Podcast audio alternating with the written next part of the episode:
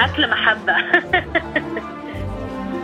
هل أنت جائع الآن؟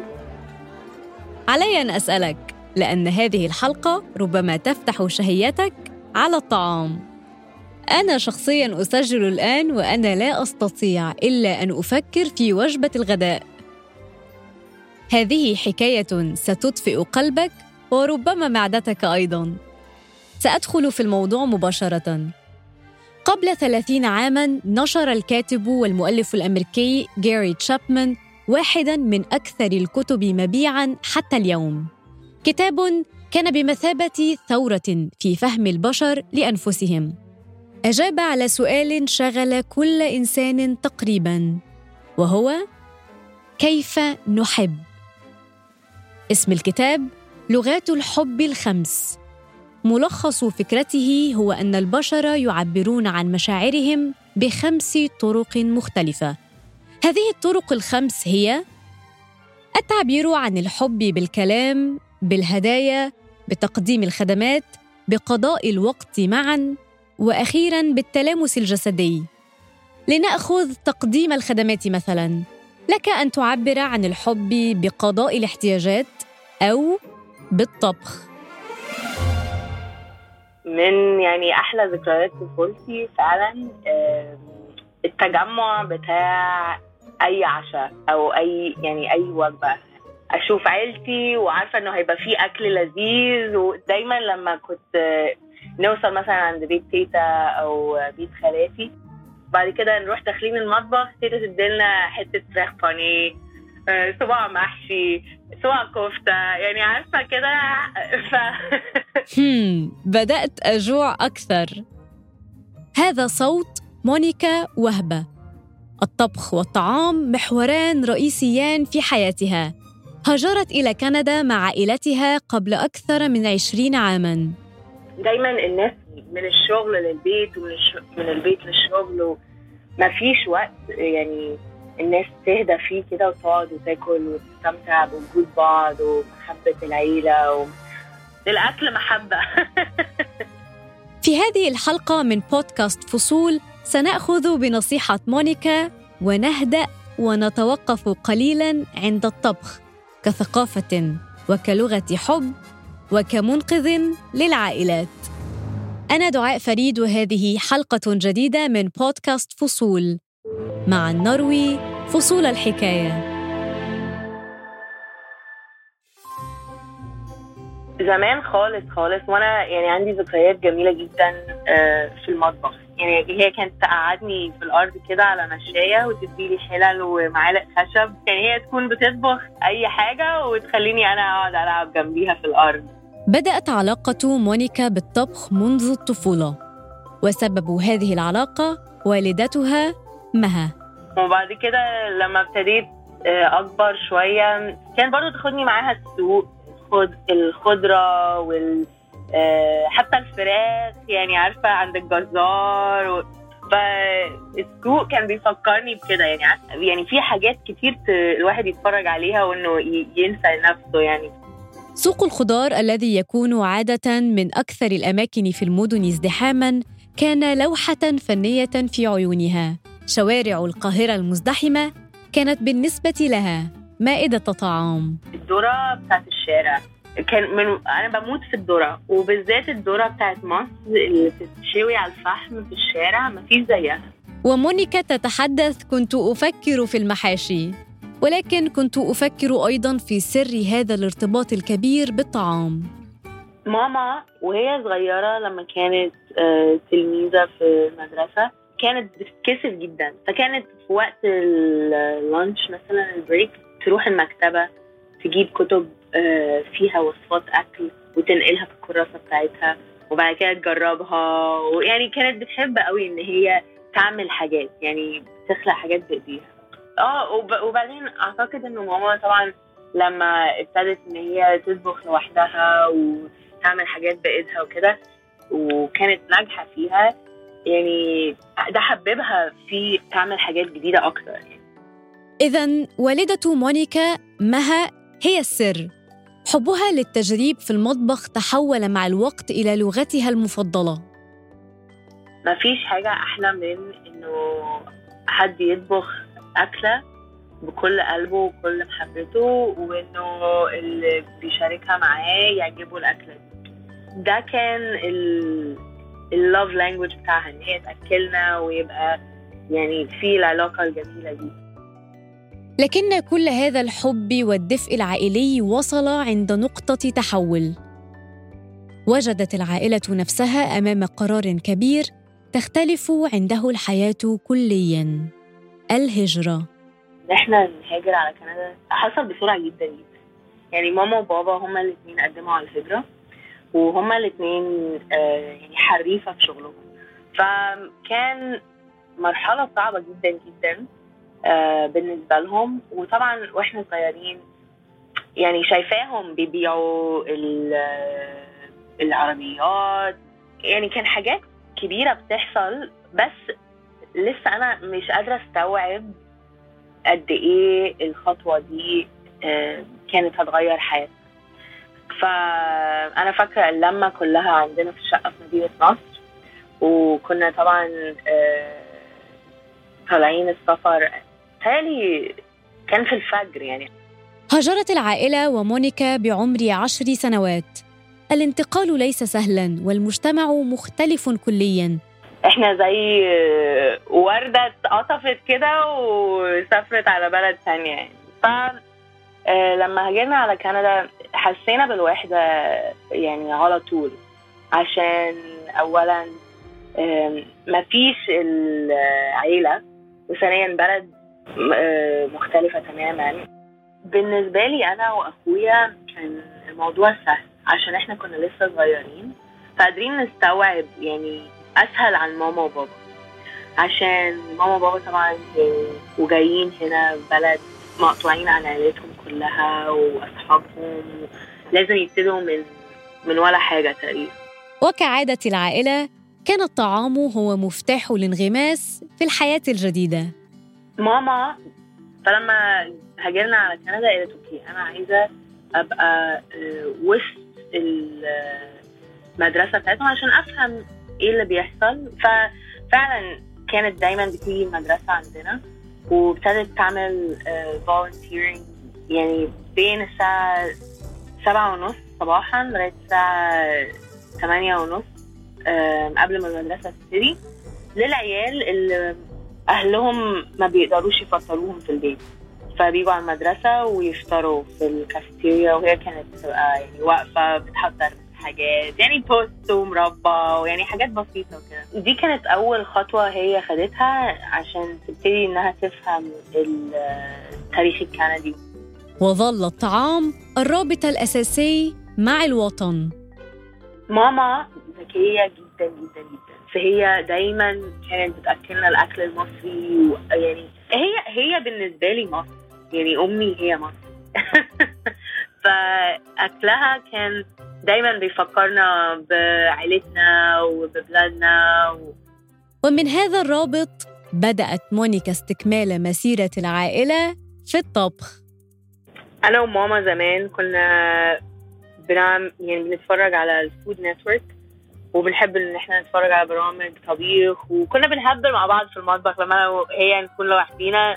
آه يعني أقول okay النهارده آه شيف مها هتطبخ آه آه طبخة ملوخية وفراخ ورز ويعني أنا أكون مثلا المذيعة وأسألها شيف مها بتعملي إيه هنا؟ التقليه دي إيه؟ ويعني عارفة حاجات زي كده.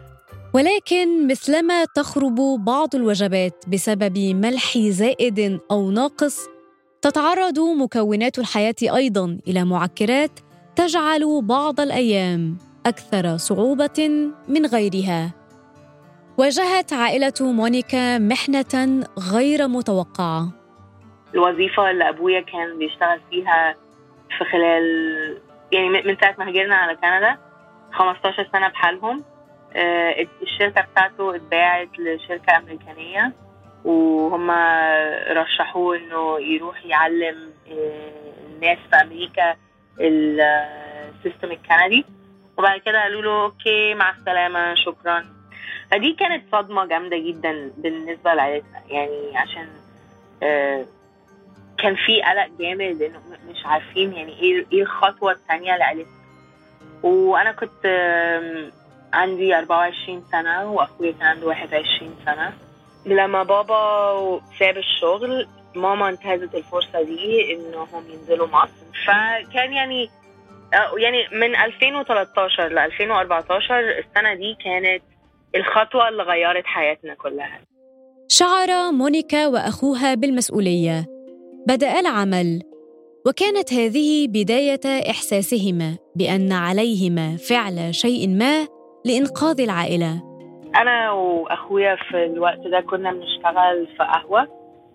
كنت أنا ماسكة الشيفت بتاعت الصبح وهو كان ماسك الشيفت بتاعت بعد الظهر.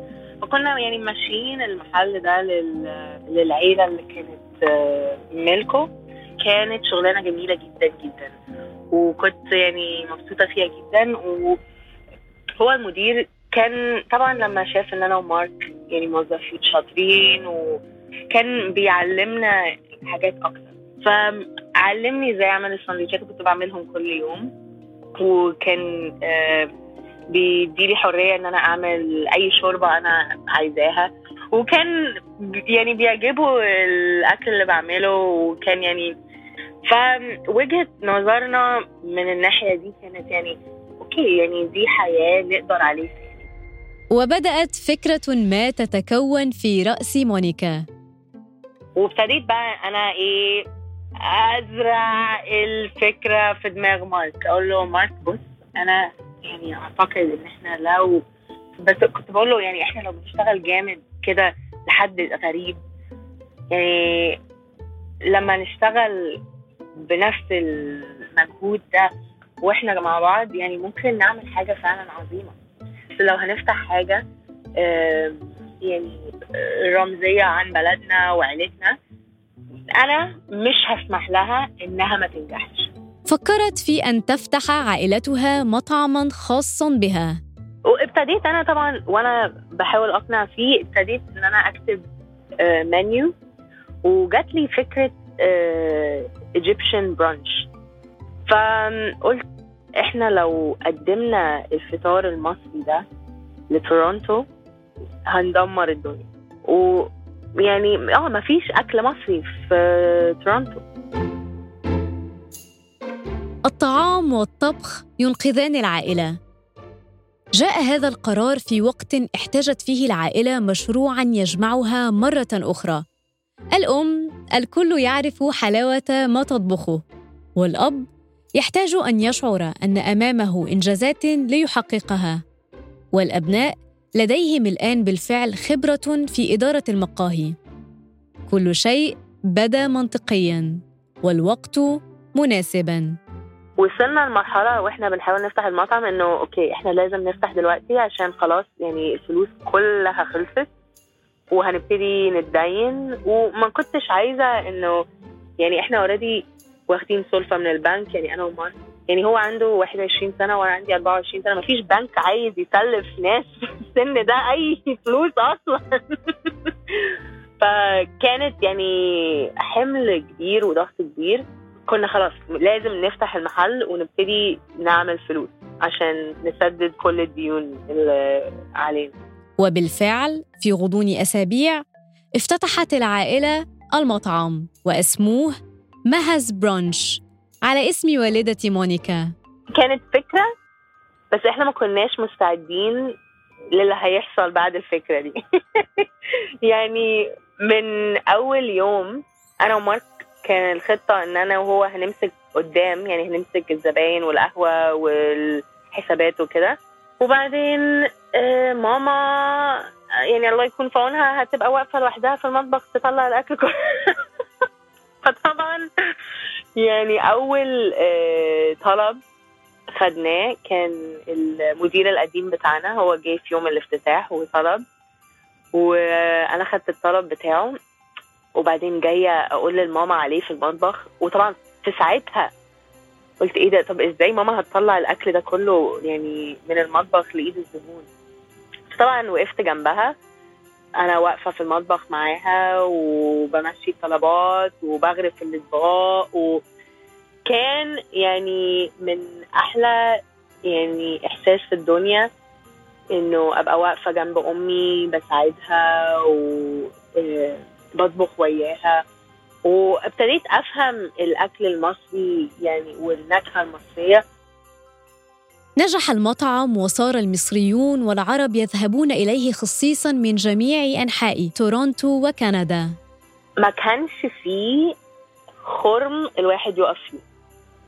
يعني المطعم وكان كنت حسيت بقى إن إحنا رجعنا مصر. يعني عارفة الزنقة والناس بقى و... يعني لسه فاتحين ولسه بنستكشف نفسينا في المطعم. يعني كل حاجة كانت فكرة بس اتصممت لما المطعم اتفتح.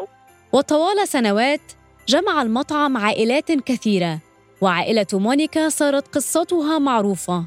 كتبت عن المطعم مدونات ومجلات الطعام في كندا وأصبح الإفطار المصري محط أنظار الكثيرين. وكأن هذه العائلة كان مقدرا لها أن تعرف أكثر استيقظت مونيكا ذات يوم على رسالة من أحد منتجي برنامج توب شيف وهو برنامج مسابقات في الطبخ شهير وله نسخ كثيرة في بلدان مختلفة. وجسمي ساب بصراحة أول ما قريت الرسالة دي. وبعد كده على طول قلت لا ده أكيد حد بيهزر حد بيحور ده مش حقيقي ما أعرفش إيه ففعلا رحت داخلة على جوجل وبصيت عليها وكده وقلت إيه ده ده فعلا لا الموضوع ده بجد. فعملت ال application وقبلوني لأول مرحلة وعملوا لي interview بس ال interview ده ما كنتش أنا مستعدة ليه. يعني من ضمن الأسئلة ليه أنت تفتكري إنك تقدري تكسبي المسابقة دي؟ وطبعا مش عارفة أرد على سؤال زي كده يعني ما أعرفش.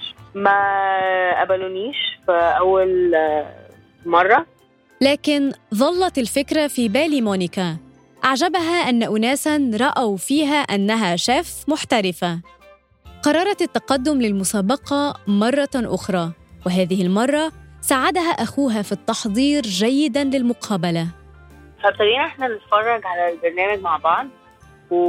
ونشوف يعني هو كان يكتب مثلا عشان كل الناس اللي بتخش في المسابقة دي بيبقوا يعني الشيف يعني دارسين ويعني ده هدف الحياة بتاعتهم إن هم يبقوا شيف أنا خلقت الفكرة لنفسي يعني فاهمة قصدي؟ وفي نفس الوقت يعني أنا برضو واثقة في نفسي عشان الثقة اللي أمي غرزتها فيا من طفولتي ويعني بطبخ لأصحابي ول يعني ناس كتير جدا جدا في المطعم زباين وكده. فيعني النجاح بتاع المطعم برضو ادالي ثقة في نفسي إنه الطعم المصري يعني طعمه مختلف تماما. برغم ان أنا مش دارسة وكده أقدر إن أنا أنتج أكل. قبلت مونيكا في مسابقة توب شيف عام 2022 وحققت تميزا كبيرا بحرصها على طبخ الأكل المصري في كل حلقة من البرنامج. كل حاجة طبختها كان يعني أكل مصري. طبعا تبلت اللحمة بكزبرة وفلفل وبصل وثوم وملح وعسل أسود. كنت جايبة معايا عسل أسود من مصر. آه بحاول إن أنا أحط مصر في كل حاجة أطبخها عشان ده اللي بعمله طبيعي. يعني الأكل اللي بطبخه سواء في المطعم أو في البيت بيبقى فيه النكهة المصرية كانت تجربة ملهمة لمونيكا بأن تستمر في اكتشاف قدراتها وما يمكن أن تصل إليه بالمطبخ المصري. لما رجعت من المسابقة حسيت كده إن أنا جالي يعني نفخ روح تاني كده. يعني إن أنا عايزة أعمل طبيخ مصري وعايزة أحط الأكل المصري في ال fine dining space ده. عشان ال fine dining أعتقد إنه معظمه أكل إيطالي أكل فرنساوي ومفيش يعني أكلات عربي أو مصري وبالوصول لهذه المرحلة من الحديث إلى مونيكا كنت بالفعل وصلت إلى ذروة الجوع. الحديث عن الطعام لا يمل منه، خاصة إذا كان الطبخ والطعام هو الملاذ من تفاصيل الحياة وأحياناً الخلاص من مشكلاتها. سألتها عن حلمها بعد كل هذه النجاحات وإجابتها تركتني مبتسمة. إيه، صدقيني أنا عايشة حلمي كل يوم في حياتي. وأنا بشكر ربنا كل يوم في حياتي إن أنا بنت أمي وإن أمي ولدت أخويا. ويعني عارفة أنا محظوظة جدا جدا إن أنا أبقى بنت أمي. وهي ربتني إن أنا أبقى قوية في نفسي وإن أنا ما أخافش من أي حاجة. كانت هذه فصول حكاية مونيكا وهبة وعائلتها. هذه تحياتي أنا دعاء فريد وهذا بودكاست فصول مع نروي فصول الحكاية.